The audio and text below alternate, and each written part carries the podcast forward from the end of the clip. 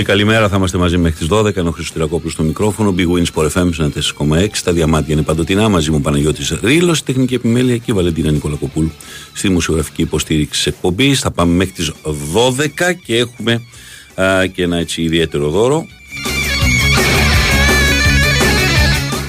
Όνομα, επώνυμο και τηλέφωνο στην απλή διαδικασία στην επικοινωνία το ξέρετε. Θα σας δώσω πέντε βιβλία. Το καινούριο που βγήκε το δικό μου α, κυκλοφορεί από Δευτέρα παντού.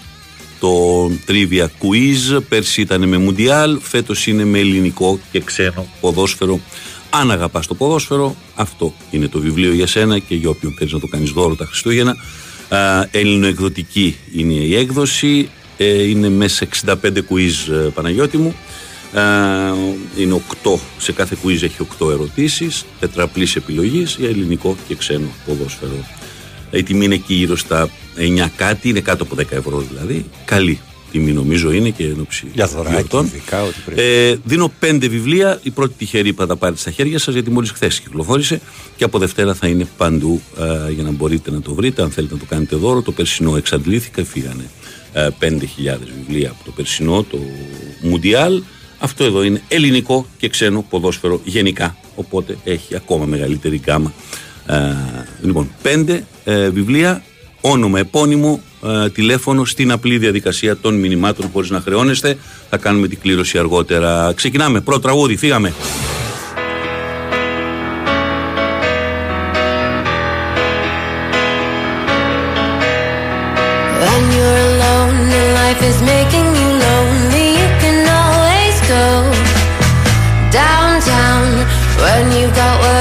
all the noise.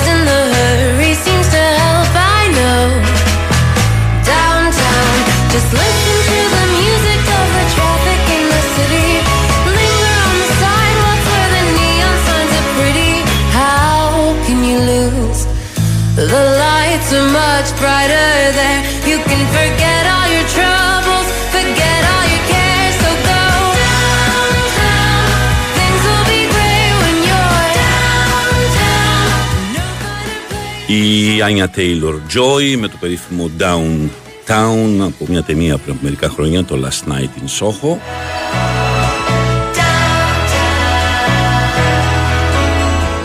Don't hang around and let your problems surround you. There are movie shows downtown. Maybe... Αυτό μας ξεκίνησε την εκπομπή σήμερα. Μια... πλέον είμαστε στη γωνία.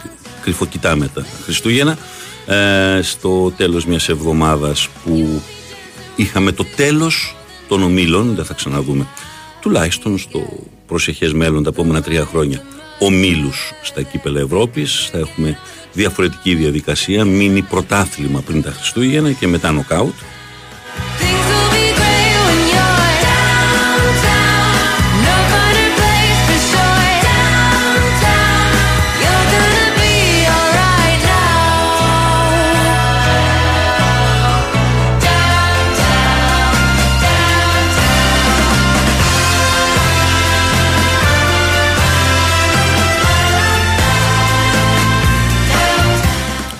Την εβδομάδα που μας πέρασε, στις 14 του μήνα για την ακρίβεια, είχαμε τα 28 χρόνια από εκείνο το μεσημέρι που ανακοινώθηκε μία απόφαση στο Ευρωπαϊκό Δικαστήριο που νομίζω ότι εκείνη την ημέρα που ανακοινώθηκε ελάχιστοι μπορούσαν να καταλάβουν το πόσο πολύ θα άλλαζε όλα τα επόμενα χρόνια, τα πάντα γενικότερα στον αθλητισμό, ειδικότερα στο ποδόσφαιρο.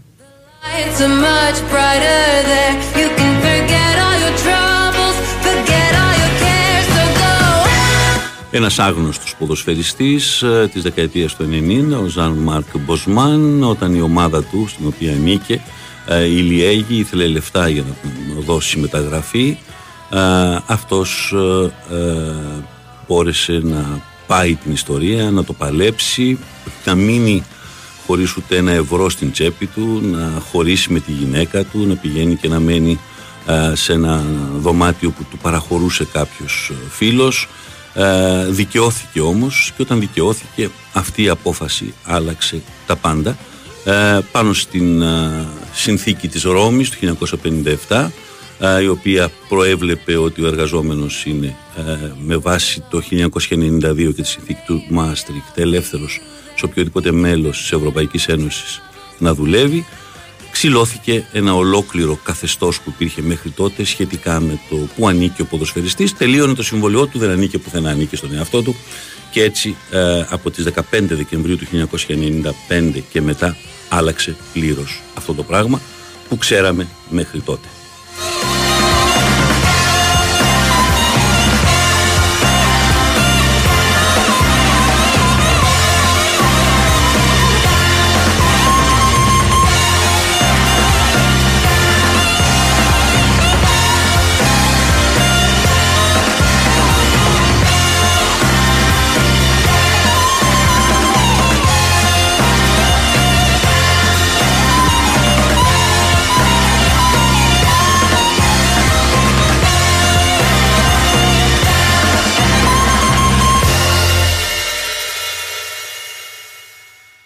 Η Winsport FM 94,6 Μάθε τι παίζει με την Big Win. Και σήμερα η Big Win σε βάζει στα γήπεδα της Ελλάδας και σου κάνει πάσα στους σημαντικότερους αγώνες της ημέρας. Το πρωτάθλημα ποδοσφαίρου επιστρέφει και ο Big Win Sport FM 94,6 σας βάζει ξανά στην καρδιά των γεγονότων. Συντονιστείτε για να μάθετε όλα όσα θα συμβούν στην 14η αγωνιστική, όπου ξεχωρίζουν οι εκτός έδρας δοκιμασίες των διεκδικητών του τίτλου. Την Κυριακή, ο πρωτοπόρος Παναθηναϊκός φιλοξενείται από τον πάντα επικίνδυνο ατρόμητο στις 8.30, ενώ τρεις ώρες νωρίτερα ο Πάοκ αντιμετωπίζει τον αξιόμαχο αστέρα στην Τρίπολη. Το πρόγραμμα της ημέρας συμπληρώνουν οι μάχες Άρης Σόφη στις 3 και Λαμία Βόλος στις 7.30. Την Δευτέρα η Σκητάλη περνά σε ΑΕΚ και Ολυμπιακό. Με την Ένωση να καλείται να ξεπεράσει στο Αγρίνιο το εμπόδιο του Πανετολικού στις 5 και τους Ερυθρόλευκους αυτό του Πανσεραϊκού στις Έρες μία ώρα αργότερα. Η Αυλαία ανοίγει σήμερα με την αναμέτρηση Κυφυσιά Πας Γιάννηνα στις 5.30. Μην ξεχνάτε ότι το ραντεβού με την αθλητική επικαιρότητα δεν ολοκληρώνεται με το σφύριγμα της λήξης, αλλά μεταφέρεται στο στούντιο για ρεπορτάζ, σχολιασμό και όπως πάντα τις απόψεις των ακροατών μόλις ανοίξουν οι γραμμές. Όλα αυτά εδώ, στον Big Wins for FM 94,6. Αυτοί ήταν οι μεγαλύτεροι αγώνες της ημέρας. Χοργία ενότητας Big Win. Ρυθμιστή σε ΕΠ. Συμμετοχή για άτομα άνω των 21 ετών. Παίξε υπεύθυνα. Big Wins for FM 94,6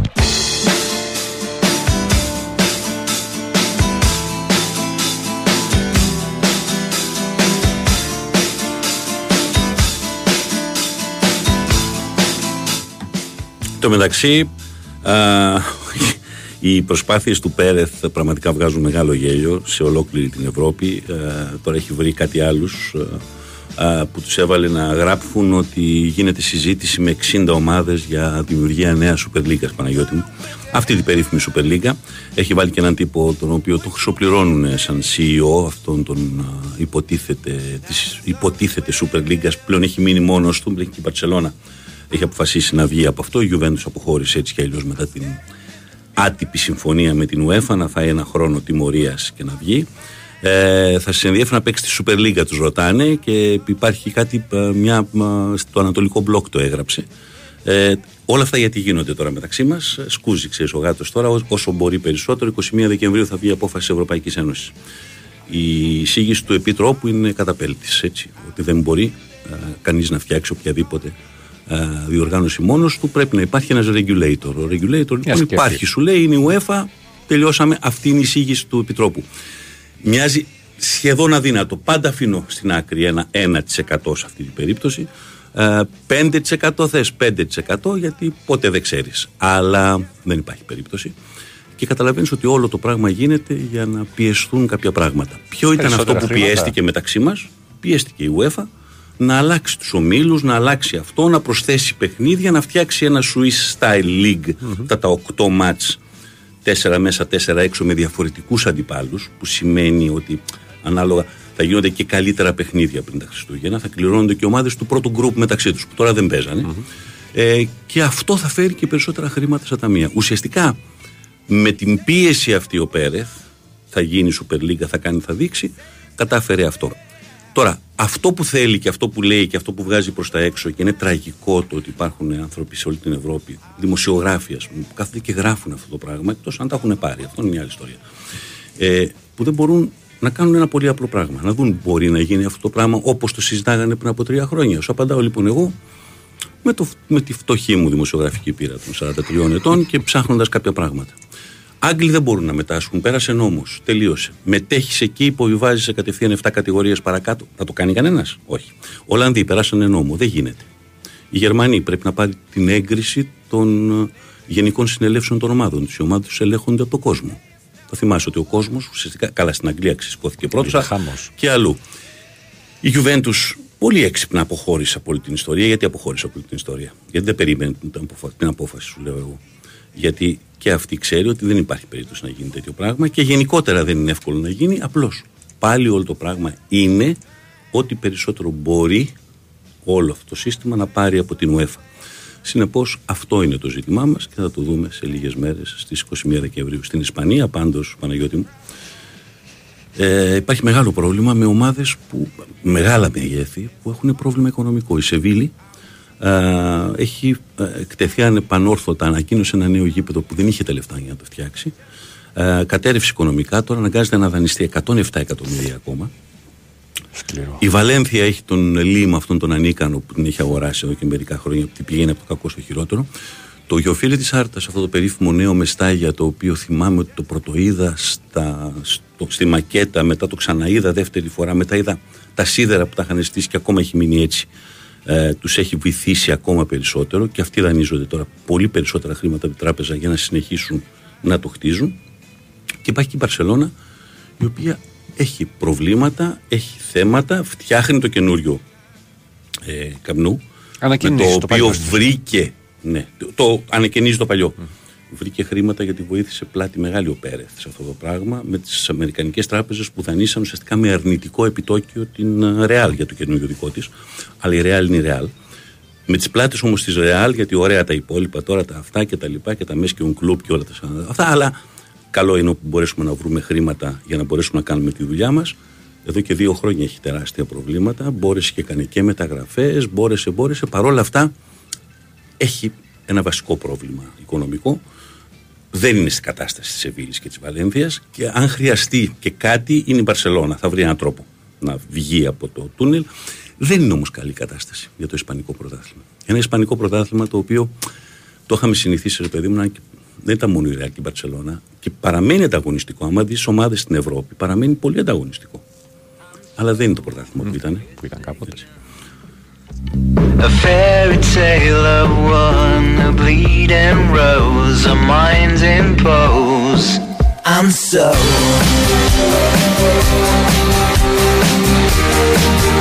Κάποτε στην ουσία κόντρα στα ίσα το αγγλικό πρωτάθλημα. Το Κάποτε στην ουσία ήταν το καλύτερο πρωτάθλημα ναι, και ναι. η Αγγλία προσπαθούσε να το mm-hmm. κοντράρει. Mm-hmm. Αυτό μια δεκαετία πίσω. Η ναι. Premier League δεν ήταν πριν από 10 χρόνια αυτή που είναι σήμερα και η Ισπανία ήταν αυτή που είχε το απόλυτο μάτς με τη Real και τη Barcelona.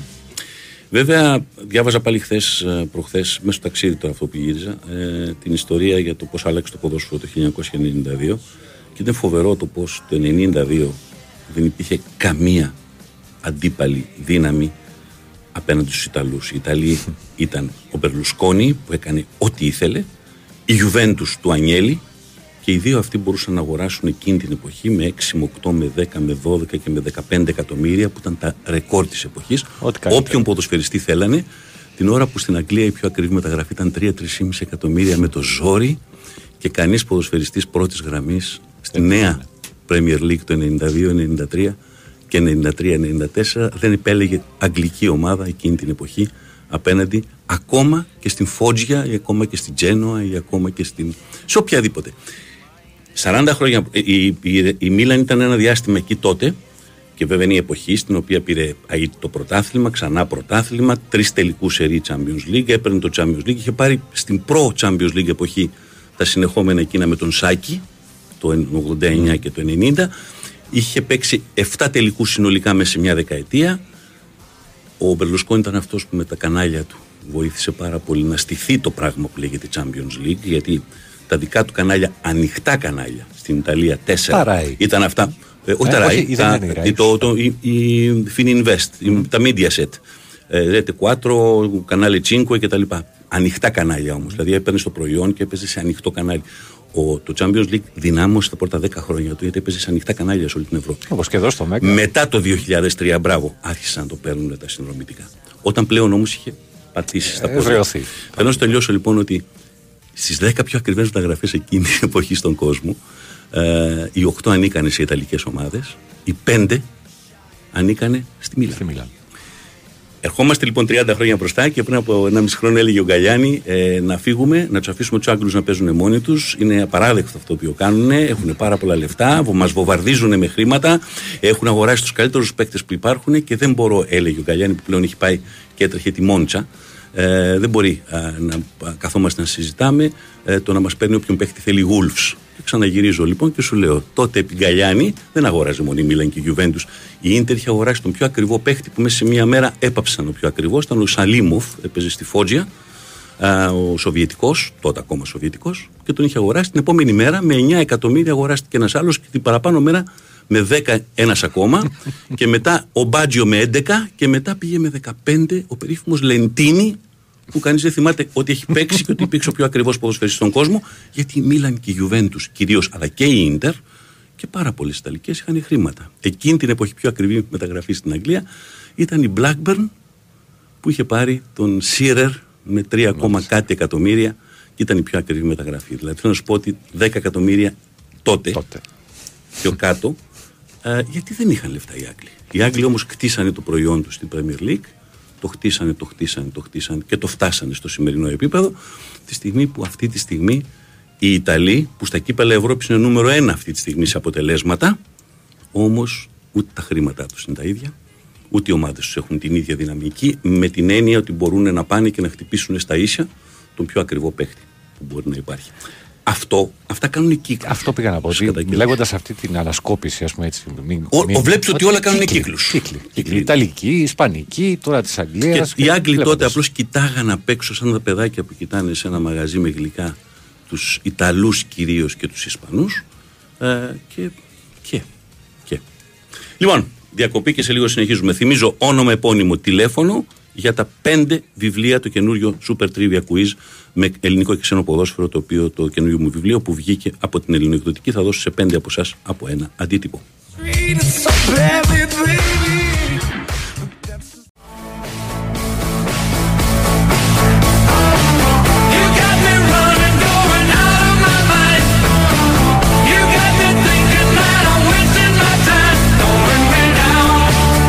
Συνεχίζουμε. Εδώ που ρωτάτε κάποιοι πού στέλνω για το βιβλίο, εδώ στέλνετε για το βιβλίο. Οπότε δεν χρειάζεται να κάνετε κάτι. Εκεί που στείλατε το μήνυμα και ρωτάτε, εκεί στέλνετε και το μήνυματάκι σας για το βιβλίο, το quiz με τα 65 quiz μέσα, ελληνικό και ξένο ποδόσφαιρο από την ελληνοεκδοτική. Κυκλοφορεί ήδη. Ε, Πέρσι είχαμε βγάλει για το Μουντιάλ, φέτος έβγαλε για το γενικώς για το ποδόσφαιρο, ελληνικό και ξένο ποδόσφαιρο. Λοιπόν, ε, ένας πάρα πολύ καλός φίλος, ο Μωρισιακή, έβγαλε ένα πολύ ωραίο βιβλίο, ε, το Λογιών Λογιών Λόγια. Ένας άνθρωπος κοσμογυρισμένος, ένας άνθρωπος με πάρα πολλές θέσεις ευθύνης σε πάρα πολλές εταιρείες, πάνω από 10, 12, 13, αν δεν κάνω λάθος. Ε, αποφάσισε να γράψει μερικές προσωπικές εμπειρίες. Ε, το χάζεψα αρκετά τις τελευταίες μέρες τον έχω και στη γραμμή να μιλήσουμε λίγο για αυτό το πολύ όμορφο βιβλίο με προσωπικές εμπειρίες ε, από τα διάφορα μέρη και τα πάμπολα μέρη ε, και τις πάμπολες δουλειές που έχει βρεθεί Καλημέρα, Καλημέρα, καλημέρα. πώς είσαι; Είμαι καλά, Χρήστο.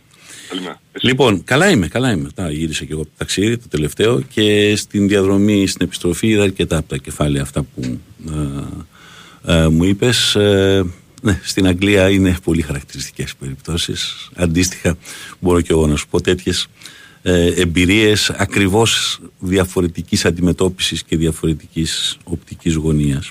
Αλλά βάζεις μέσα και πάρα πάρα πολλά άλλα μέρη από, και από τις εμπειρίες σου από θέσεις. Σε πόσες ε, εταιρείες υπήρξες σε θέσεις ευθύνης; Οι εταιρείες ήταν 10, αλλά οι θέσεις ήταν περισσότερες. Γιατί σε Σίγουρα, κάποιες ναι, ναι, ναι. Σε κάποιες, Έκανα παραπάνω. Ναι, χρόνια. ακριβώς. Χρόνια, άρα αναλαμβάνεις και κάποιες διαφορετικές ε, εμπειρίες. Επίσης, ε, θέλ- ε, θέλω λίγο να μου πεις λίγο στον αέρα έτσι την ιστορία με τον ε, σταθμό του τρένου και τις φωτογραφίες ε, που ήθελες να τραβήξεις και τι σου είπε ο άνθρωπος. Αυτό είναι ε, μια από τις πολύ ωραίες ιστορίες του βιβλίου. να, να πω καταρχήν ότι το, το βιβλίο είναι μια συλλογή από συζητήσεις που μου έχουν Συζητήσεις, μείνει ναι. τα τελευταία 50 χρόνια.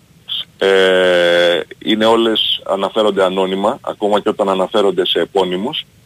Ε, γιατί δεν ήθελα να ε, θεωρηθεί ότι εγώ γράφω αυτό το βιβλίο κάνοντας φιγούρα με ποιους έχω μιλήσει, γιατί κάποιοι από αυτούς είναι επώνυμοι, Μμμ. κάποιοι είναι άνθρωποι έτσι, ε, Λογικό. μη επώνυμοι. Πολύ εισαγωγικό. λογικό. Μμμ. Λοιπόν, ε, οπότε είναι χωρισμένος σε κάποιες θεματικές ενότητες. Μία από αυτές είναι ε, η, η ζωή μου στην Αγγλία τα 3-3,5 χρόνια του μεταπτυχιακού. Ε, αυτή με το τρένο ε, ε, είναι, είναι δύο βασικά οι ιστορίες αυτές. Α, Θα κοιτάξω να είμαι σύντομος. Η, είχα πάει να φωτογραφίσω για το πρώτο μου βιβλίο, γιατί τα άλλα μου βιβλία όπως ξέρεις είναι για τη μουσική. Με τη μουσική. Είχα πάει Ναι. να φωτογραφίσω ένα, ένα, μια πλατφόρμα τρένου στην οποία είχε γνωριστεί, είχε ανακαλυφθεί ουσιαστικά ο Ροντ Στιούαρτ από κάποιον και πήγα, να, πήγα στον ελεγκτή και του λέω θέλω να κατέβω στην πλατφόρμα, ε, να βγάλω φωτογραφίες. Μπορώ; Ε, ναι μου λέει αλλά θα πρέπει να σε ενημερώσω λέει για τα δικαιώματά σας γιατί δεν είστε ασφαλισμένος. Ε, λέω τι εννοείται. Λέει δεν είστε ασφαλισμένος. Λέω μα δεν πρόκειται να ταξιδέψω. Λέει δεν έχει σημασία λέει. Από τη στιγμή που κατεβαίνετε στην πλατφόρμα μπορεί να συμβεί κάτι. Λέω τι να συμβεί; Ε, λέει να πέστε να σπάσετε το πόδι σας, να γίνει τρομοκρατική επίθεση, να πάρει φωτιά το, ο σταθμός. Οτιδήποτε. Δεν θα είστε ασφαλισμένος, ενώ άμα είχατε εισιτήριο θα ήσασταν. Ωραία του λέω και τι κάνουμε τώρα. Μου λέει; Απλά λέει συνενείτε ότι εγώ σας ενημέρωσα και ότι αν τύχει κάτι δεν θα γύρετε αξιώσεις στο, στην εταιρεία των τρένων μας. Ε, ένα άλλο ήταν στην, ε, πάλι στη- στο ίδιο στην ίδια ας πούμε, διαδικασία φωτογραφιών. Ήμουν έξω από ένα σταθμό, ε, ε, από έξω από ένα θέατρο που είχαν γίνει πάρα πολλές συναυλίες και το τράβαγα και μετά με πλησίασαν αστυνομικοί αφού είχα αφήσει το χώρο αυτόν και μπήκα στο σταθμό. Λέει, σας είδαμε από τις κάμερες ότι βγάζετε φωτογραφίες. Λέω, ναι. Μου λέει, γιατί, τους εξήγησα. Λέει, ωραία, μπορείτε να μας δείξετε τις φωτογραφίες στην κάμερά σας. Τις έδειξα, ευχαριστούμε πολύ. Ε, όποτε θέλετε μπορείτε να περάσετε από ένα αστυνομικό τμήμα της περιοχής, από όποια περιοχή και να είστε, όχι μόνο στη δική μας, από οποιοδήποτε τμήμα στο Λονδίνο, να πάρετε ένα report, ε, να πάρετε ένα αντίτυπο της αναφοράς που κάναμε, ε, για να ξέρετε και τι γράψαμε. Ευχαριστώ πολύ, γεια σας, γεια σας. Ναι, εντάξει, αυτό, Ε, αυτό, είναι, ναι. αυ- αυτό είναι το Ηνωμένο Βασίλειο. Αυτή είναι ακριβώς είναι η, η καθημερινότητά του. Να, να σου πω ότι ε, με όλες τις ιστορίες που έχεις μέσα και εντάξει σε κάποιες περιπτώσεις εγώ καταλαβαίνω αυτό το οποίο λες ότι περισσότερο έχεις βάλει τις συζητήσεις γι' αυτό και δεν έχεις βάλει τα ονόματα με ποιους έχεις μιλήσει για πράγματα τα οποία κυρίως άκουσες και είναι πολύ ωραίο γιατί πάρα πολλά βιβλία γράφονται κυρίως για, για αυτά τα οποία θέλουμε να πούμε εμείς αλλά έγραψες Ναι. αυτά που θες να πεις αλλά ταυτόχρονα έγραψες και αυτά τα οποία άκουσες και σου μείνανε και είναι πολύ ωραίο πάρα Ναι, γιατί πολύ ωραίο. θεώρησα ότι είναι πιο σημαντικό να μιλάω, δηλαδή, εντάξει και εγώ είμαι στην κουβέντα, δεν μιλάει μόνο Ναι, του ναι, άλλου, σαφώς. αλλά ε, μιλάω μέσα από τα λόγια άλλων, γιατί για πράγματα που άκουσα και μου έκαναν εντύπωση και τα θεώρησα ότι πρέπει να υποθούν και ευρύτερα. ναι. Ε, το βιβλίο που το βρίσκει κάποιος; Το βιβλίο το βρίσκεις στο βιβλιοπωλείο Παριμήν, Αριλάου Τρικούπη 11. Μμμ. Α, είναι κεντρική η διάθεση σε ένα Είναι σημείο. κεντρική διάθεση ακριβώς. Μάλιστα. Ε, τι τιμή το έχεις ε, ορίσει; 15 ευρώ. Εντάξει, καλά, πολύ καλά είναι. Πολύ καλά. Ναι. Λογιών, λογιών, λόγια λέγεται, Λογιών, μορίσιακής. λογιών, λόγια. Ε, από μουσική τι ετοιμάζεις, ε, τι...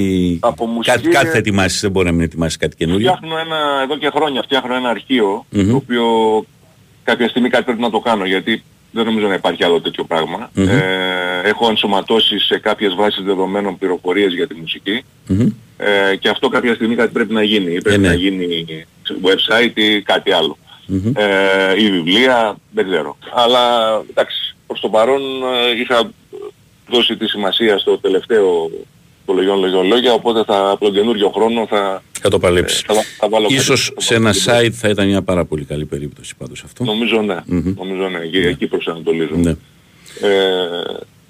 μια ερώτηση θέλω να σου κάνω. Ό,τι θες. Ε, Επειδή το- θέλω να ρωτήσω τον ειδικό. Εγώ είμαι περίεργος ή δεν με έχει πείσει ο προπονητής της ομάδας μου παρότι πήρε Conference League πέρυσι; Για τη West Ham λες εσύ, ε; Για τη West Ham λέω, ναι. Ναι, κοίτα, δεν σε έχει πείσει, νομίζω πολλούς δεν έχει πείσει ο Μόης. Απ' την άλλη, έχω την εντύπωση ότι εντάξει, την πήγε την ομάδα μέχρι εκεί που μπορούσε να την πάει και παραπάνω, διότι φέτος είναι μέσα στο Europa και μπορεί και να πάρει και το Europa. Αλλά νομίζω ότι έχει φτάσει στο σημείο μαζί με το Ολυμπιακό Στάδιο, μαζί με το, το μεγάλωμα που γίνεται ε, σε όλα τα επίπεδα της ομάδας και εταιρικά γιατί έχει μπει ένας Τσέχος που αρχίζει και ρίχνει πάρα πολλά χρήματα μέσα. Νομίζω ότι ένας άλλος προπονητής πια θα μπορέσει να τις κατεβάσει το χειρόφρονο που λέμε καμιά φορά.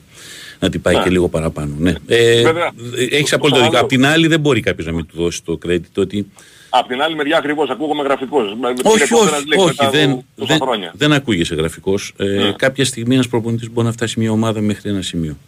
Πάντως για τον ίδιο επίσης ήταν έτσι μια εξηλαίωση στην καριέρα του γιατί μετά από μια πολύ καλή εικόνα πολλά χρόνια στην Everton πήγε στη Manchester United στη πιο δύσκολη θέση που μπορούσε να πάει άνθρωπος. Μετά τον Ferguson, Ναι, όποιος εκείνη και, η καρέκλα. όποιος και να πήγαινε μετά τον Ferguson έτσι θα φεύγει. Αυτός έφυγε ακριβώς. απλώς στου 9 μήνες. Ένας άλλος θα έφευγε. Δηλαδή μου λέγανε τότε να πήγαινε αμέσως ο Μουρίνιο. Θα έφευγε, έφυγε στα δύο χρόνια μετά. Θα έφευγε στον ένα χρόνο την πρώτη Θα χρονιά. έφευγε στον ένα, ακριβώς. Η σύγκριση μετά τον Φέργκισον δεν μπορούσε να μην είναι καταλητική. Και, τρα- και τραβάει τελικά άλλα 11 χρόνια μετά έτσι. Αυτά. Οπότε ναι, κάποια στιγμή θα, θα σας έρθει λίγο η, η, καλύτερη, η καλύτερη λύση. Πάντως το, το περσινό ήταν, το ζήσα και στην Πράγα, ήταν μια πολύ ωραία. Ήταν πολύ ωραίο. Το έβλεπες, το κόσμο να το ευχαριστιέται, έβλεπες ε, πολλές φυσιογνωμίες μεγάλες να είναι εκεί. Ήταν και για τις δύο ομάδες, και για τη West Ham και για τη Φιωρεντίνα. Μια ευκαιρία ενός ευρωπαϊκού τίτλου. Η West Ham ήταν αυτή που άρπαξε. Η την Φιωρεντίνα με ευκαιρία. μεγάλη ιστορία. Και η Φιωρεντίνα είναι πολύ μεγάλη ιστορία. Έβλεπες πολλούς μεγάλους παλιούς παίχτες να είναι εκεί και να το, το βιώνουν αυτό το πράγμα. Νομίζω το conference αυτά τα δύο πρώτα χρόνια, μία με τη Ρώμα που το κατέκτησε και μία με τη West Ham πέρσι, και όποιον το κατακτήσει φέτος στο γήπεδο της ΑΕΚ στη Φιλαδέλφια, ε, δικαιώνει την παρουσία. Χρειαζόταν ένα κύπελο, έξτρα κύπελο. Αυτή είναι η αίσθηση μου. Δίνει σε αρκετές από τις μικρότερες ομάδες την ευκαιρία ενός ευρωπαϊκού τροπέου και είναι πολύ σημαντικό. Και δίνει και σε πολλές ε, ομάδες την ευκαιρία να συμμετέχουν στους ομίλους. Υπάρχουν πάρα πολλοί που δεν τους αρέσει. Απ' τη μία δεν τους αρέσει να βλέπουν ομάδες που δεν τις ξέρουν στους ομίλους, γιατί μιλάω και, και για πολύ κόσμο στην Ελλάδα. Και από την άλλη είναι αυτοί που σου λένε οι ίδιοι και οι ίδιοι παίζουν στο Champions League. Ναι, γιατί το Champions League θα γίνει κάποια στιγμή. Ιστορικά, ρε Συμμορής, να σου πω κάτι. Ναι, ναι. Ποιοι ήταν, γιατί μου λένε οι κύκλοι, μου λέει είναι δύο-τρεις ομάδες, δύο-τρεις χώρες. Ιστορικά, λέει το κύπελο Ευρώπης δεν ήταν πάντα Ισπανοί στην αρχή, Ιταλοί μετά, ε, Ολλανδοί, Άγγλοι, Γερμανοί, κύκλος πάλι μετά. Πότε, πότε ήταν διαφορετικό, δηλαδή το, το παλιό κύπελο προαθλητριών, επειδή μια χρονιά το πήρε γελώντας ο κόσμος βέβαια με εκείνο τον άθλιο τελικό η Στεάουα, και άλλη μια φορά το Μπράβο, πήρε ναι, η το πολύ θυμάμαι. μεγάλη ομάδα που είχε φτιάξει ο Αστέρας. Αυτά ήταν. Ποιοι το παίρνανε συνήθως, Άγγλοι, Γερμανοί, Ολλανδοί, Ιταλοί, Ισπανοί. Ποιοι το παίρνανε το κύπελο Ευρώπης. Ε, ε, ε, Μήπως. Καλά. λέω κανένα. φο- Αυτοί ήταν. Άρα τώρα πάλι οι κύκλοι που γίνονται, γίνονται με Ισπανούς, με Άγγλους, με Γερμανούς. Με ποιους θα γίνονται οι κύκλοι δηλαδή. Στο, Απλώς στο κοστίζει πρωταθλητριών, στο πρωταθλητριών ή στο Champions League. Τα άλλα δύο κύπελα σου αφήνουν το περιθώριο, γι' αυτό και το conference αφήνει το περιθώριο. Θα μου πεις, Άγγλοι το πήραν τελικά, με Ιταλούς παίζαν τελικό. Σου αφήνει όμως το περιθώριο. Και ο, ο τελικός ο προπέρσινος ήταν ε, πάλι Ιταλοί με Ολλανδούς στο conference πάλι το Ρώμα Φέγενορτ. Αλλά έχεις μια αίσθηση στο conference ότι μπορείς να πας μακριά. Στο Champions δεν μπορείς. Και, και πιο παλιά, ακόμα και στα knockout, σπάνιε ήταν οι περιπτώσεις τότε που φεύγαν οι ομάδες από τα knockout. Θα βρούμε περιπτώσεις πέντε ομάδων, έξι που σπάσανε ας πούμε το κατεστημένο και ήταν από άλλες χώρες. Και πάλι λίγες ήταν. Στα 40 χρόνια μέχρι να γίνει. Τέλος πάντων. Αυτά. Λοιπόν, λογιών, λογιών, λόγια, Μωρίσιακή στο βιβλίο. Ε, π- πες μου πάλι παροιμήν που είναι. Το βιβλιοπωλείο Παριμήν, Χαριλάου Τρικόπη 11. Αν θέλει κάποιος να το πάρει από το κέντρο της Αθήνας. Ε, σε ευχαριστώ πάρα πάρα πολύ και καλό ταξίδι. Να σε καλά, ευχαριστώ πολύ. Καλημέρα.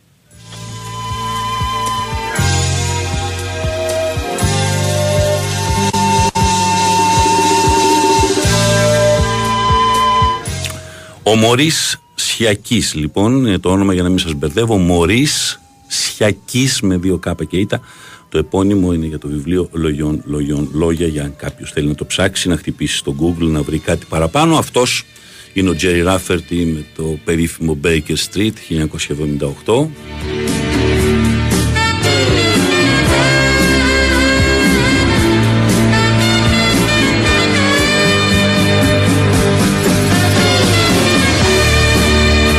Χθες το βράδυ τότε να με έκανε μια πολύ μεγάλη νίκη. Νίκησε 2-0 την Nottingham Forest εκτός έδρας στο City Ground. Παρότι έπαιζε τελευταίο ημίωρο του παιχνιδιού. λόγω αποβολής του Μπισούμα με κόκκινη κάρτα με 10 παίχτες. Η Τότεναμ που κέρδισε την περασμένη εβδομάδα α, μετά από πολύ καιρό α, και κερδίσει την Newcastle την περασμένη εβδομάδα έχει κερδίσει τελευταία φορά 28 Οκτωβρίου. Α, μετά από 1,5 χρόνο ξανακέρδισε και τώρα ξανακέρδισε. Αυτή τη στιγμή με ένα παιχνίδι περισσότερο βέβαια έχει ίδιους βαθμούς με τη Manchester City στην βαθμολογία. 33, μια πολύ καλή χρονιά με τη Tottenham παρότι για ένα μεγάλο διάστημα έκανε την κοιλιά της και ήταν και πολύ φυσιολογικό με τόσους τραυματισμούς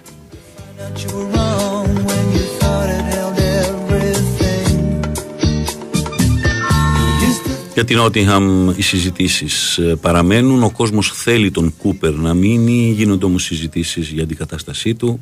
Α, Η Νότιχαμ έκανε μια προσπάθεια να προσεγγίσει τον Πότερ, τον Γκρέιαμ Πότερ, που έμεινε μετά την απόλυση από την Τσέλση χωρίς ομάδα, αλλά με τη φοβερή δουλειά που είχε κάνει στην Brighton πιο πριν.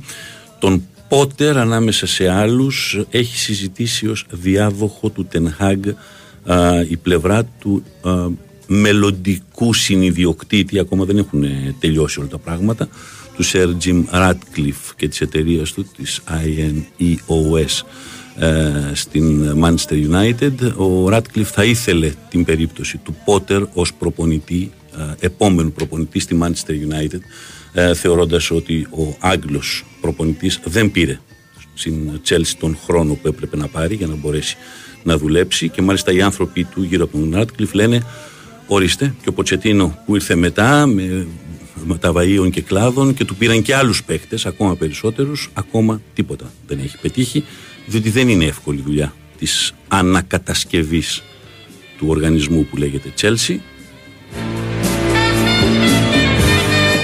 Θα δούμε πού τελικά. Πάντως ο Πότερ η αλήθεια είναι ότι έχει α, προτάσεις για την επόμενη μέρα της καριέρας του. Να δούμε πού θα είναι. Ε, την Κυριακή έχουμε ένα πολύ μεγάλο Liverpool Manchester United στο Anfield. Ιστορικά παραμένει ένα πολύ μεγάλο παιχνίδι για την Αγγλία. Για μένα παραμένει το μεγάλο παιχνίδι α, στο αγγλικό ποδόσφαιρο ανεξαρτήτως της κατάστασης μπορεί να είναι η μία ομάδα ή η άλλη. Για τους περισσότερους μοιάζει σαν μια πολύ εύκολη αναμέτρηση για την Λίβερπουλ. Εγώ έχω δει α, τόσα και τόσα, τόσα παιχνίδια και μες στο γήπεδο και έχω περιγράψει τόσα και τόσα παιχνίδια Liverpool Manchester United και έχω παρακολουθήσει και από μακριά που η μία ομάδα μπορεί να ήταν στο, στα χάη της, η άλλη να μην ήταν πουθενά στον ορίζοντα και να έχει γίνει ζημιά. Συνεπώς, πάντα εγώ αυτά τα παιχνίδια τα θεωρώ α, πάρα πολύ δύσκολα για οποιονδήποτε. Και για αυτόν που είναι το φαβορή και για αυτόν ο οποίος έρχεται α, και μπορεί να κάνει την ζημιά. Ναι, η εικόνα της United, ειδικά το τελευταίο διάστημα, δεν πείθει. Αλλά, αλλά ακριβώς γι' αυτό τα μεγάλα παιχνίδια, τα μεγάλα ντέρμπι μεταξύ ομάδων που κουβαλάνε πολλά πράγματα πίσω τους α, δεν κρίνονται σχεδόν ποτέ από την α, φόρμα, αλλά κρίνονται από πολλά και διάφορα, από μια μικρή λεπτομέρεια μερικές φορές. He's got this dream about buying some land. He's gonna give up the booze and the one night stands, and then he'll settle down in some quiet little town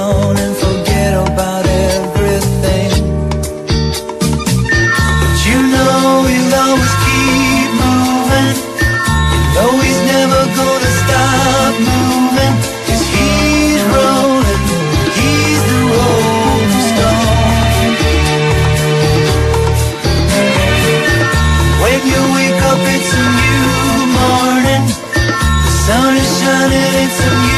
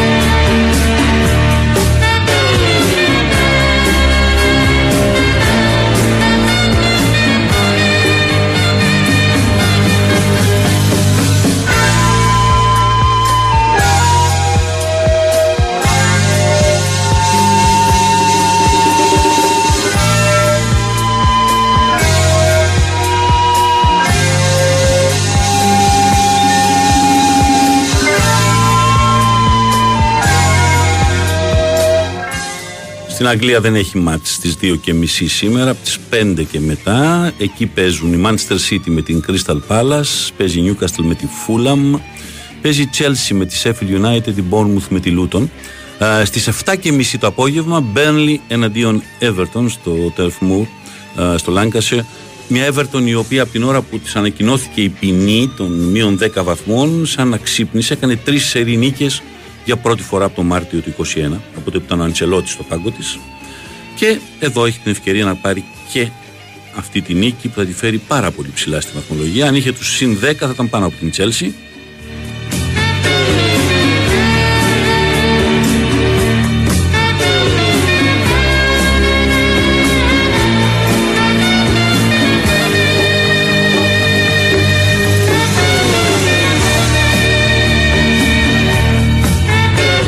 Αύριο εκτός από το Liverpool Manchester United, το απόγευμα σε 6.30 νωρίτερα παίζουν Arsenal Brighton. Πάρα πολύ σημαντικό παιχνίδι και για την Arsenal και για την Brighton, η οποία Brighton πάντως στην πρώτη της παρουσία στην Ευρώπη πέρασε πρώτη τελικά στον Όμιλο και επικεφαλής στον Όμιλο που ξεκίνησε για την ίδια πάρα πολύ άσχημα με ήττα από την ΑΕΚ μέσα στο γήπεδο της και μετά έχανε 2-0 στο 20 λεπτό τη Μαρσέη εκτός έδρας.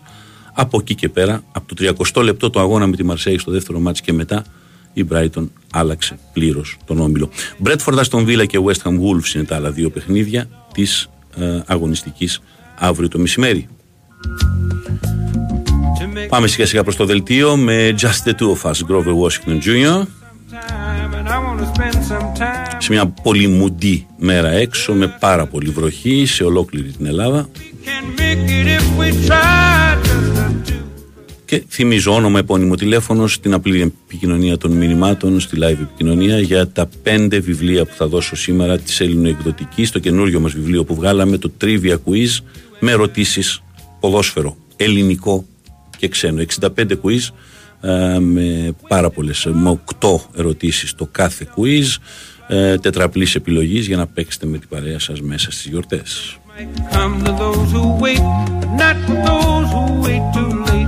Gotta go for all we know.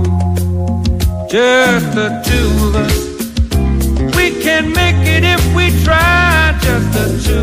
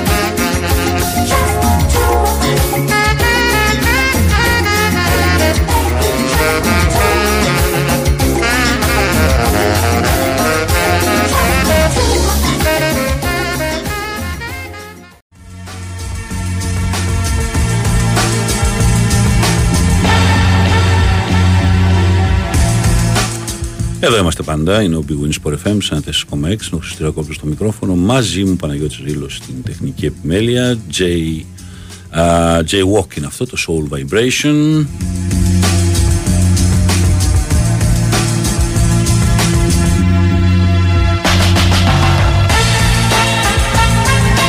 Σχετικά με τα μέτρα, με ρωτάτε αρκετοί, τα είχα πει την θέση μου και την περασμένη εβδομάδα. Το πρόβλημα, όποιος πιστεύει ότι το πρόβλημα στην Ελλάδα ξαφνικά γίνεται στα γήπεδα και είναι οπαδική βία, είναι πολύ βαθιά γελασμένος. Δεν το λέω τώρα, δεν το έλεγα πριν από ένα χρόνο, δεν το έλεγα πριν από δύο χρόνια. Όπως σε όλες τις χώρες που αντιμετώπισαν πρόβλημα κάποια στιγμή, το πρόβλημα είναι έξω και μπαίνει και μέσα στα γήπεδα. Θέλουμε κάποια στιγμή να το βγάλουμε από τα γήπεδα, θα το ξαναφήσουμε απ' έξω. Πάντως κάποια στιγμή θα πρέπει να αντιμετωπιστεί από την πολιτεία ως βία. Και μετά βλέπουμε τα υπόλοιπα. Τώρα το ότι σταματήσαμε τα παιχνίδια τώρα και δεν θα έχει κόσμο το Λαμία Βόλος, ας πούμε, και τα χτυπήσαμε τη βία, είναι ε, πραγματικά για γέλια. Δηλαδή, χαλάμε και το σάλιο μας να ασχολούμαστε. Επίσης, όλα τα μέτρα που ανακοινώνονται και μάλιστα ανακοινώνονται και με πομπόδι και στον φόδι ύφος, στο φώτες ύφος από τους ε, ε, αξιωματούχους, ε, έχουν κατά καιρούς ανακοινωθεί. Εννοείται πως δεν έχουν εφαρμοστεί και εννοείται πως δεν έχουν καμία τύχη να χτυπήσουν το πρόβλημα στη ρίζα του. Επίσης, αν θέλουν να χτυπήσουν το πρόβλημα, ξέρουν και μπορούν και οι ομάδες και η πολιτεία.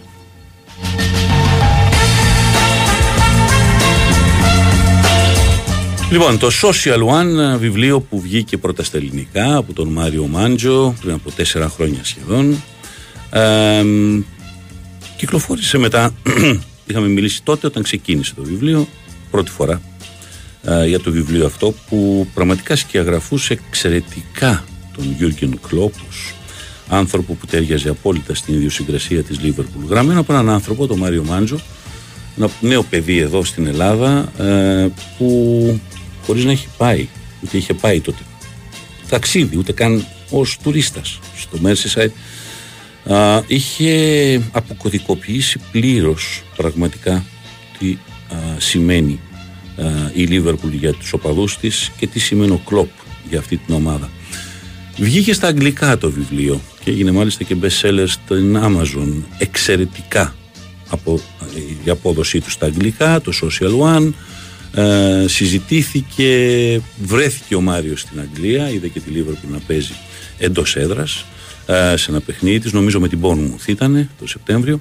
Το βιβλίο τώρα λοιπόν κυκλοφορεί και στα ελληνικά. Χάρη στον Κωνσταντίνο Τοπάλη, παλιό μου μαθητή κάποτε στο κέντρο αθλητικού ρεπορτάζ και εκδότη τα τελευταία χρόνια με τις εξαιρετικές εκδόσεις δίχτυ. Την περασμένη εβδομάδα, αν θυμάστε, δίναμε τις τελευταίες μέρες του Τζον Λένον, επίσης από την ίδια εκδοτική εταιρεία. Ο Μάριος είναι στη γραμμή μου. Είχαμε ξαναμιλήσει και πρόσφατα. Τώρα θα μιλήσουμε πια για την ελληνική έκδοση και το που μπορεί να βρει κάποιος το βιβλίο. Μάρια, καλημέρα. Καλημέρα Χρήστο μου, καλημέρα στους ακροατές. Ευχαριστώ για ακόμη μια φορά για την τιμητική πρόσκληση. Να είσαι καλά. Λοιπόν, υπέροχα. Υπάρχει πλέον Social One και στα ελληνικά κανονικά πια. Γιατί τα πρώτα που είχες βγάλει εσύ ήταν η, η ηρωική προσπάθειά σου να κυκλοφορήσει το βιβλίο. Τώρα πια είναι υπό την σκέπη των εκδόσεων δίχτυ του Κωνσταντίνου του πάλι ε, και θα κυκλοφορήσει και σε πάρα πολλά σημεία πλέον. Πρώτον, πώς πάει το βιβλίο στην Αγγλία, θα ήθελα να μου πεις. Η αλήθεια είναι ότι πάει αρκετά καλά, έως και πολύ θα έλεγα. Δηλαδή, και τώρα με ε, γιορτές θα πάει ακόμα καλύτερα, να ξέρεις. Και Ε, όσο πηγαίνει λοιπόν. καλά και η Λίβερπουλ, ακόμα περισσότερο. Αυτό είναι αλήθεια. Είναι αλήθεια. Ε, Καλώς ή κακώς ε, παρά το γεγονός ότι το περιεχόμενο του βιβλίου δεν έχει να κάνει με την ε, αγωνιστική πορεία της ομάδος. Δεν αναιρούνται όλα όσα λέγονται ανάλογα με το τι ε, πορεία έχει η Λίβερπουλ.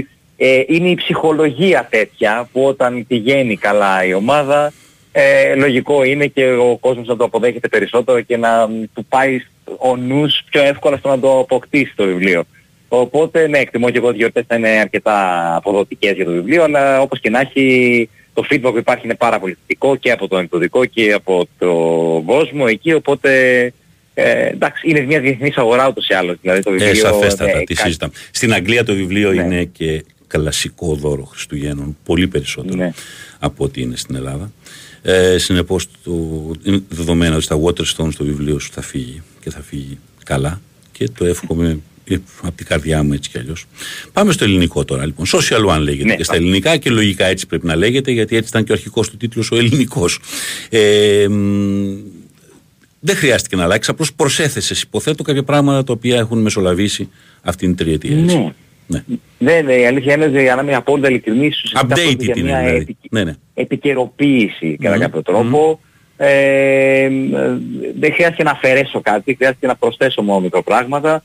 Ε, και η αλήθεια είναι ότι αυτό που με εντυπωσίασε πάρα πολύ, δεν το περίμενα ε, και το έγραψα και, και προχθές στο, στο facebook, ότι ε, θεωρούσα ότι ο κύκλος του βιβλίου αυτό έχει κλείσει στα εγχώρια, αλλά όταν ε, έκανε την επιτυχία στο εξωτερικό, ε, λά- λάμβανα συνεχώς μηνύματα από Έλληνες, ότι λέγανε θα ξαναβγεί στα ελληνικά, θα ξαναβγεί στα Ε, ναι, ελληνικά. πολύ λογικό. Εκεί ήρθε η, ε, ο μονόδρομος πια της Ναι. έκδοσης του βιβλίου εκ νέου, της αναθεωρημένης και κάπου εκεί ο Κωνσταντίνος πάλι και εκτός της δίκτυ ε, άνοιξαν τις αγκάλες τους και μπήκα μέσα σε αυτή.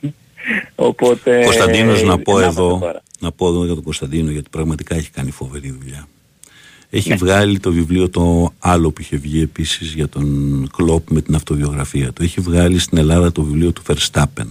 Έχει βγάλει το βιβλίο του Καντον, το, το βιβλίο που γράφτηκε για τον Καντονά από τον συμπέχτη του, δεν θυμάμαι τώρα το όνομα αυτή τη στιγμή, μπορώ να κάνω και λάθος, γιατί δεν θέλω να πω, ε, που ήταν μαζί στην, ε, στην ΟΣΕΡ κάποτε. Έχει βγάλει το τελευταίες μέρες του Τζον Λένον, του James Patterson, το οποίο είναι ένα επικό βιβλίο, το έδωσα και την περασμένη εβδομάδα δώρο.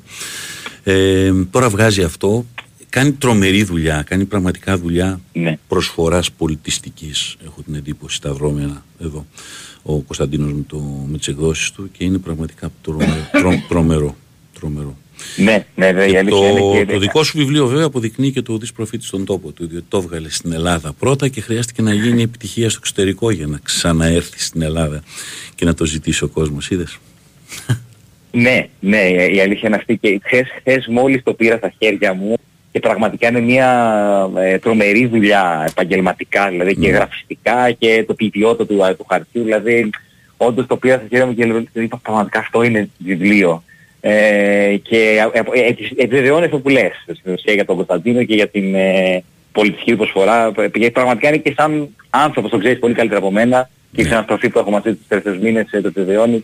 Ε, είναι πραγματικά ένας πολύ ειλικρινής και εξωστρεφής άνθρωπος. Είναι και... εξωστρεφής και είναι και ένας άνθρωπος τρελαμένος και δοσμένος και ταμένος, ταγμένος και ταμένος αυτό το οποίο κάνει. Δηλαδή είναι άνθρωπος που πραγματικά αγαπάει αυτή τη δουλειά, αυτή, αυτό το πράγμα στο οποίο Ναι. έχει επενδύσει και αγαπάει τα βιβλία που βγάζει σαν παιδιά του. Και είναι πολύ ωραίο. Και η, η εικόνα που είχα από τον Κώστα χθες ήταν ε, να- με, τα- με τα χέρια, με τα βιβλία στο χέρι, Ναι, ναι, να αυτό- αυτό πηγαίνει κάνει. στα εξάρχεια Αυτό για να κάνει. μοιράζει μόνος του.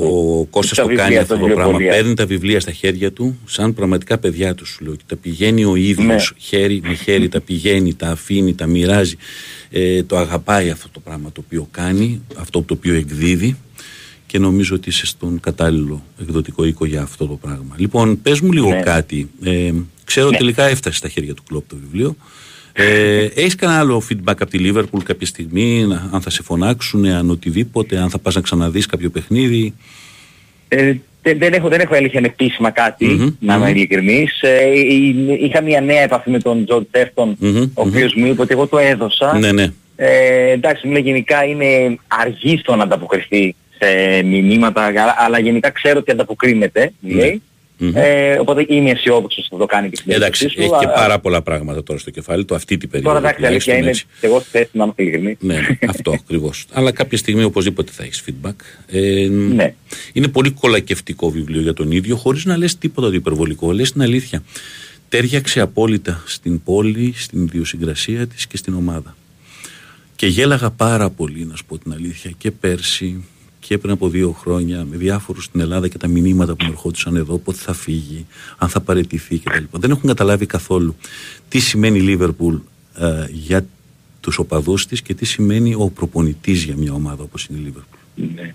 Και όταν έλεγα πριν από Έτσι, μερικά συμφωνώ. χρόνια, θα σου πω την αλήθεια τώρα, ότι ευτυχώς που γλίστησε ο Τζέραρ και δεν πήρε εκείνο το πρωτάθλημα ο Ρότζερς και είχα γράψει εκείνο το κομμάτι στο England 365 και την πινελίκη είχα ακούσει, δεν λέγεται. Έλεγα ότι η λατρεία που θα υπήρχε στο πρόσωπο του Ρότζερς μετά από εκείνο το πρωτάθλημα, μετά από 23 χρόνια που θα το παίρνει η Λίβερπουλ, θα του δικαιολογούσε ακόμα και αν κινδύνευε η Λίβερπουλ να υποβιβαστεί. Δεν θα είχε έρθει ποτέ Ναι. ο Κλοπ στη θέση του, διότι ο Κλοπ δεν θα έμενε φυσικά ένα χρόνο αργότερα που έφυγε ο Ρότζερς, δεν θα έμενε χωρίς ομάδα. Ήταν θέμα χρόνου να πάει κάπου ο Κλοπ και ήταν πάρα πολύ πιθανό να πάει και στη Manchester United, το οποίο εκεί καταλαβαίνεις ότι θα έχει αλλάξει πλήρως η σύγχρονη ιστορία της Manchester United. Ε, ξαναγυρίζουμε όμως πίσω στη Liverpool. Ο Ρότζερς θα ήταν θεοποιημένος και θα έφευγε πιθανώς κάποια στιγμή, διότι θα έκανε τα λάθη τα οποία έκανε και στη Λέστερ, τα λάθη τα οποία γενικώς ε, είναι ένας προπονητής περιορισμένων δυνατοτήτων.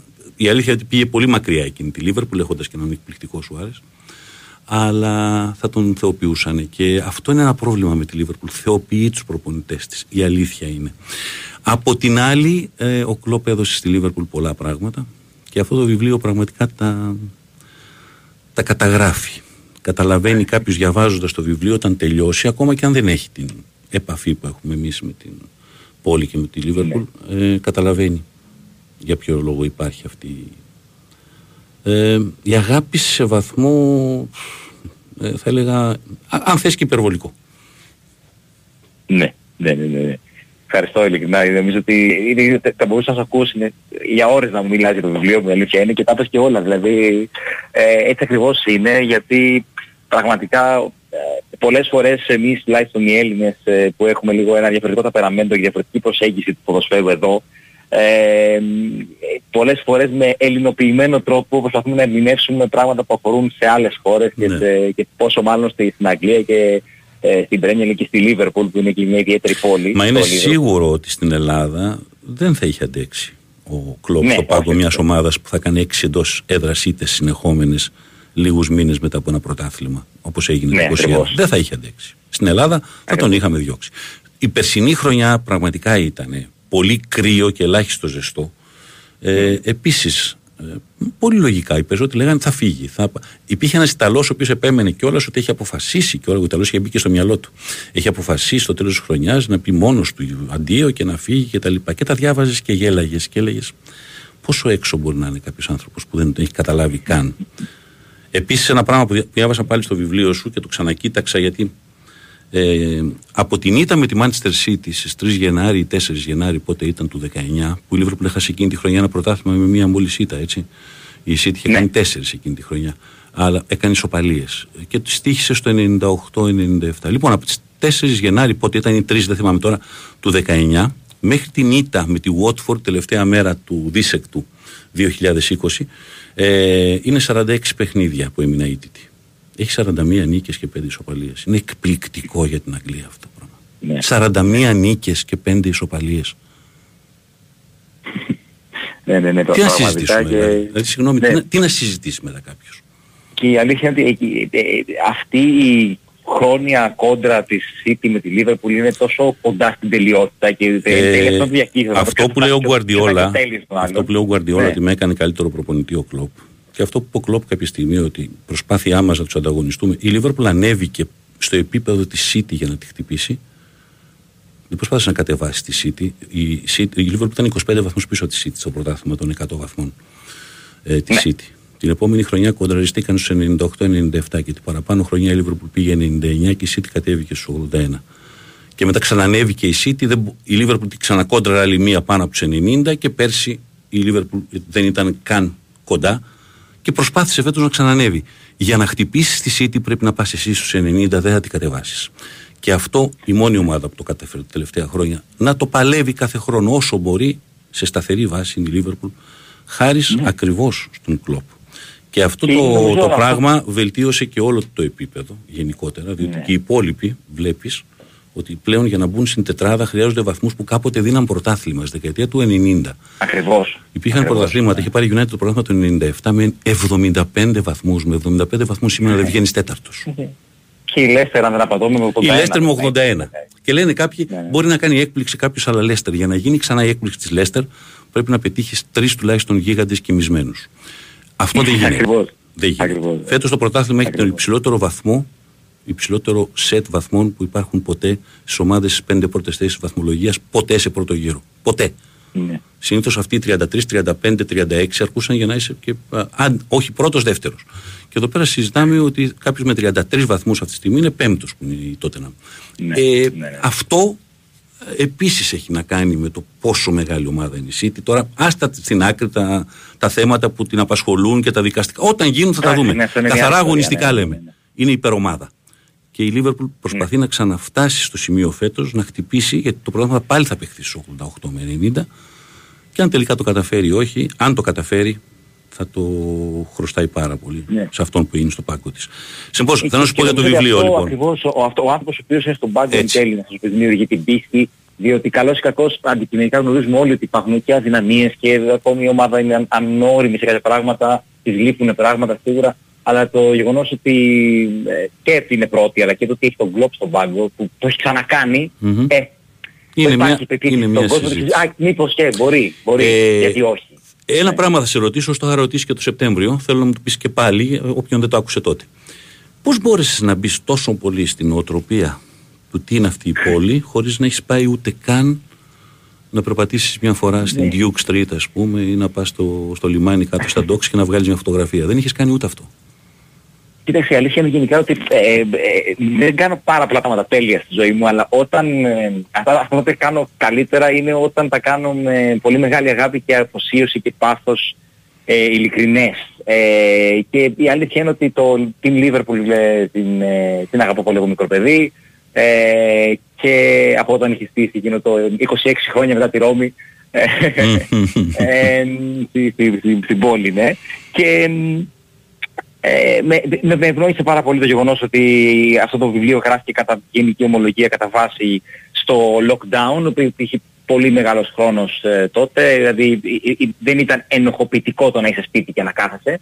Ε, και αφοσιώθηκα πάρα πολύ, αναζήτησα πάρα πολύ, έφταξα πάρα πολύ, δηλαδή νομίζω ότι είναι η καλύτερη δημοσιογραφική μου δουλειά να είμαι ειλικρινής, γιατί βέβαια. πραγματικά και, και, και διαρκής ήταν και, ε, και πολύ, πολύ, με, με πολύ μεγάλη αφοσίωση πραγματικά. Νομίζω η λέξη αφοσίωση είναι η, η, το κλειδί στη, στο, στο γιατί το βιβλίο μου βγήκε τελικά. Γιατί πολλές φορές θα ξεκινήσει να γράφω πράγματα, να ε, ε, και τα άφηνα στη μέση. Ε, Αυτό ήταν κάτι που δεν έμεινε στη μέση και ο λόγος ήταν Και αυτός, ευτυχώς ότι- που δεν έμεινε στη μέση, θα πω εγώ. Λοιπόν, Ναι, σε, περιμένουμε ναι, την ευτυχώς. πέμπτη, σε περιμένουμε την Πέμπτη στη σχολή το απόγευμα, στο κέντρο ναι, του ρεπορτάζ, ναι, να ναι, μιλήσει τιμή στα μου και παιδιά. το- πραγματικά. Ε, αυτό Ε, είναι καλό πολύ Ευχαριστώ, Συγχαρητήρια ευχαριστώ, και σε ευχαριστώ πάρα σένα πολύ. πάλι και στο Κωνσταντίνο το πάλι και σε εκδόσεις Δίχνη Και που στο το δίνουν Κωνσταντίνο στον πάλι. κόσμο στα ελληνικά. Social One από τον Μάριο Μάντζο για τον Κλοπ και τη Λίβερπουλ. Να είσαι καλά. Ευχαριστώ, ευχαριστώ για την δουλειά σου. γεια, γεια. Σε λίγο θα πάμε για δελτίο και μετά που θα γυρίσουμε θα κάνουμε και την κλήρωση για τα βιβλία, το quiz, το trivia quiz, τα πέντε βιβλία με το ελληνικό και ξένο ποδόσφαιρο που βγάλαμε με την ελληνοεκδοτική.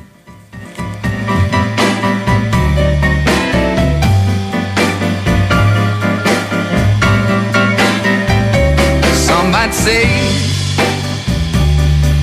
that love is blind, that romance is a silly game and just a waste of time.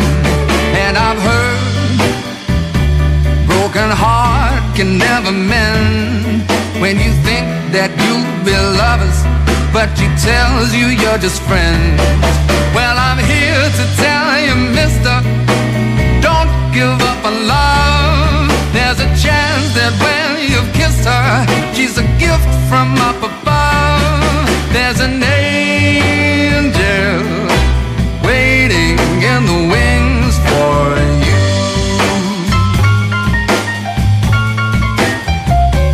Some might say that love is blind, that romance is a silly game and just a waste of time. I've heard a broken heart can never mend. You think you might be loved, but she tells you you're just friends. Well, I'm here to tell you, mister, don't give up on love. There's a chance that. Girl, now your conscience is clear. In the morning when I wipe my brow, wipe from miles away. I like to think that I can be so real and never do what you say. I never hear you and never do what you say. Μπήκαμε στο τελευταίο ημίωρο και τώρα είναι ώρα να κάνουμε και την κλήρωση για τα βιβλιαράκια μας. Λοιπόν, τώρα θα πάμε εδώ και θα με βοηθήσει ο Παναγιώτης. And you know twisting my sobriety. More than twisting my sobriety. Η Ζωάννη είναι εδώ με το uh, Twist in My Sobriety, εξαιρετική ελληνική φωνή. Ξεκινάμε και όπου μου πεις το πρώτο βιβλίο το δίνουμε, πάμε. Witch's box a little empty pie. Εδώ. Τηλέμαχος Τριανταφυλάκης είναι ο πρώτος νικητής. 6-14 τηλέφωνο στις 10 και 25 ο πρώτος νικητής. Τηλέμαχος Τριανταφυλάκης. Πάμε, δεύτερος. Different thoughts are good for me. Εδώ. Εδώ. Γιώργος Τσούκαλης.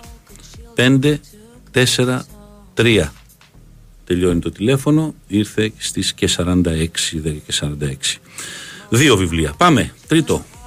Grams, Look, your love was running from our hands. Εδώ.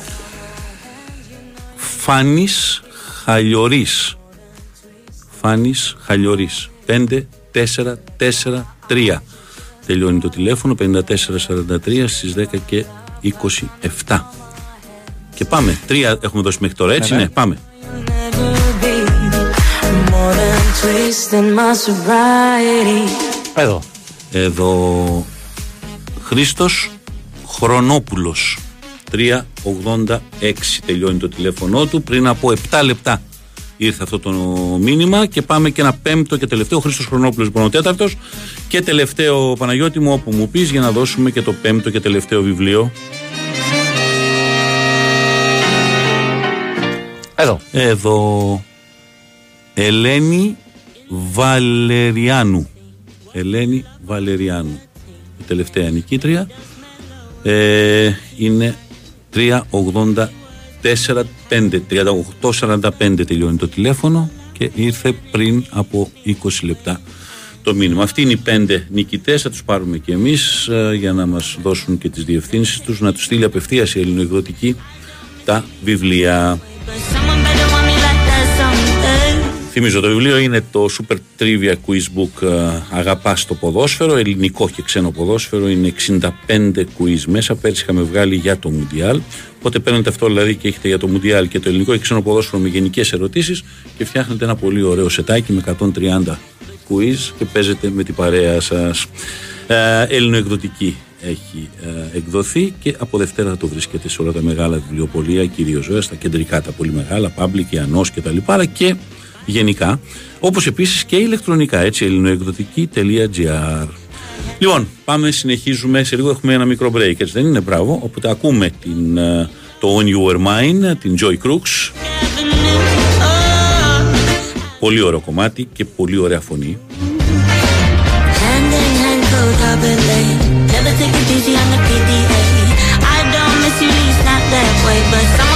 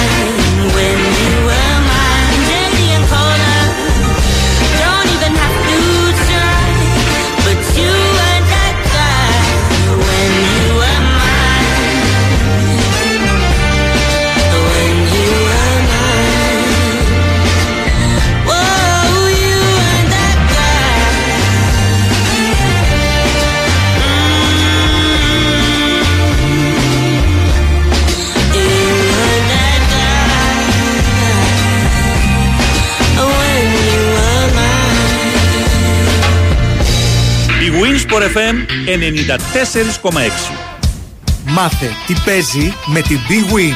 Και σήμερα η Big Win σε βάζει στα γήπεδα της Ελλάδας και σου κάνει πάσα στους σημαντικότερους αγώνες της ημέρας.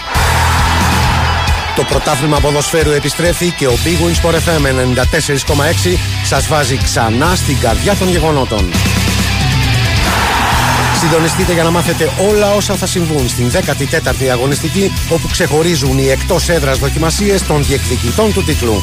Την Κυριακή ο πρωτοπόρος Παναθηναϊκός φιλοξενείται από τον πάντα επικίνδυνο Ατρόμητος στις 8.30 ενώ τρεις ώρες νωρίτερα ο ΠΑΟΚ αντιμετωπίζει τον αξιόμαχο Αστέρα στην Τρίπολη. Το πρόγραμμα της ημέρας συμπληρώνουν οι μάχες Άρη Σόφη στις 3 και Λαμία Βόλος στις 7.30. Την Δευτέρα η Σκητάλη περνά σε ΑΕΚ και Ολυμπιακό. Με την Ένωση να καλείται να ξεπεράσει στο Αγρίνιο το εμπόδιο του Πανετολικού στις 5 και τους Ερυθρόλευκους αυτό του Πανσεραϊκού στις Έρες μία ώρα αργότερα. Η Αυλαία ανοίγει σήμερα με την αναμέτρηση Κυφυσιά Πας Γιάννηνα στις 5.30. Μην ξεχνάτε ότι το ραντεβού με την αθλητική επικαιρότητα δεν ολοκληρώνεται με το σφύριγμα της λήξης, αλλά μεταφέρεται στο στούντιο για ρεπορτάζ, σχολιασμό και όπως πάντα τις απόψεις των ακροατών μόλις ανοίξουν οι γραμμές. Όλα αυτά εδώ, στον Big Wins for FM 94,6. Αυτοί ήταν οι μεγαλύτεροι αγώνες της ημέρας. Χοργία ενότητας Big Win. Ρυθμιστή σε ΕΠ. Συμμετοχή για άτομα άνω των 21 ετών. Παίξε υπεύθυνα. Η Winsport FM 94,6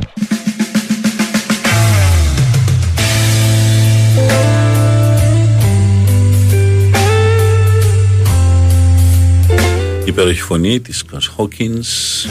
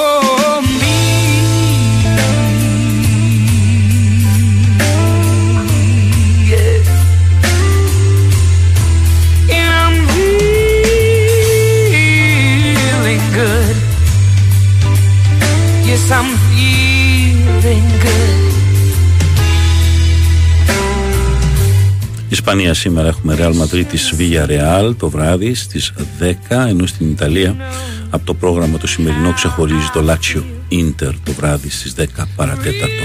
Στη Γερμανία έχουμε σήμερα ε, ε, όχι αυτά είναι αυριανά και το Real Villarreal και το Lazio Inter.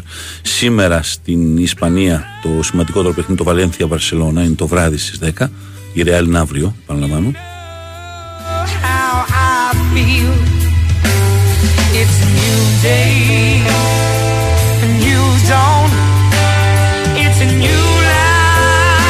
Στην Bundesliga το κυριότερο παιχνίδι είναι το Augsburg Dortmund σήμερα αλλά και η Λιψία με τη Hoffenheim το απόγευμα.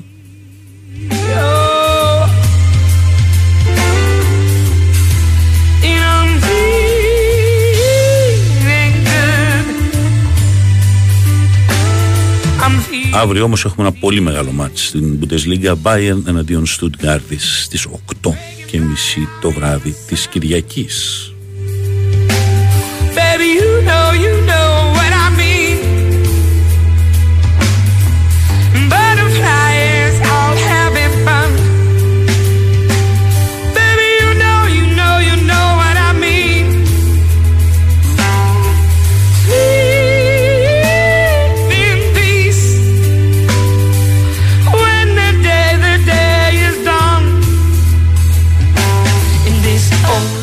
Στοιχηματικά σας προτείνω από την Αγγλία στις μικρότερες κατηγορίες Championship West Brom εναντίον Stoke αύριο το μεσημέρι είναι αυτό το match η West Brom να κερδίσει το παιχνίδι μεταξύ τους είναι αύριο το μεσημέρι I feel real, real, real, real good. Στα σημερινά είναι League One στις 5 η Bolton υποδέχεται την Bristol Rovers να κερδίσει η Bolton, άσος δηλαδή. Stevenage Exeter επίσης League One να κερδίσει η Stevenage, άσος επίσης. Και στην League 2 επίσης σήμερα στις 5 η Wrexham να κερδίσει την Colchester. Αυτά θα τα βρείτε και στο england365.gr για τις προτάσεις, να τα βρείτε μαζεμένα. england365.gr θα βρείτε τις προτάσεις αυτές μαζεμένες.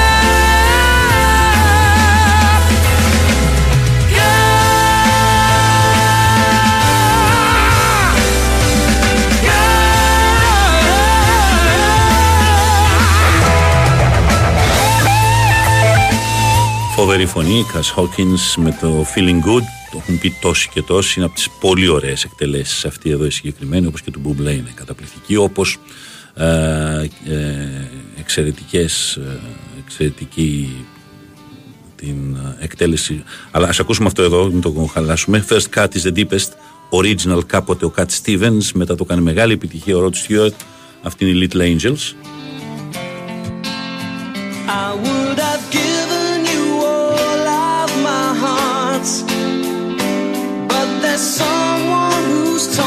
Για να μην το ξεχάσω μετά, η Muse είναι από το, το Feeling Good επίσης, Παναγιώτη μου. Πολύ ωραία εκτέλεση. του- του προηγούμενου. Λοιπόν, ακούμε Little Angels. First cut is the deepest. Try to love again, baby.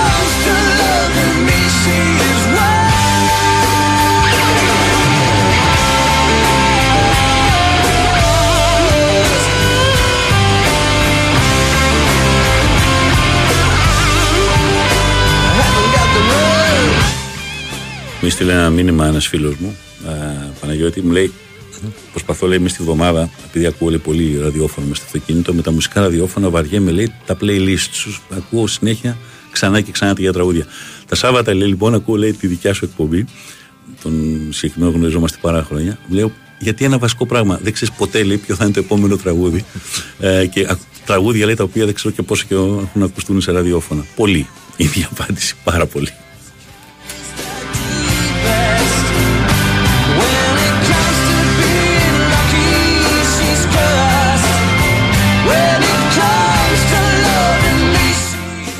Αυτή την ώρα γίνεται το ίστατο αντίο στον μεγάλο Κώστα Νεστορίδη. Ο Κώστας Νεστορίδης που φύγε από τη ζωή μες στην εβδομάδα. ε, Μια πολύ μεγάλη φυσιογνωμία, τεράστια φυσιογνωμία.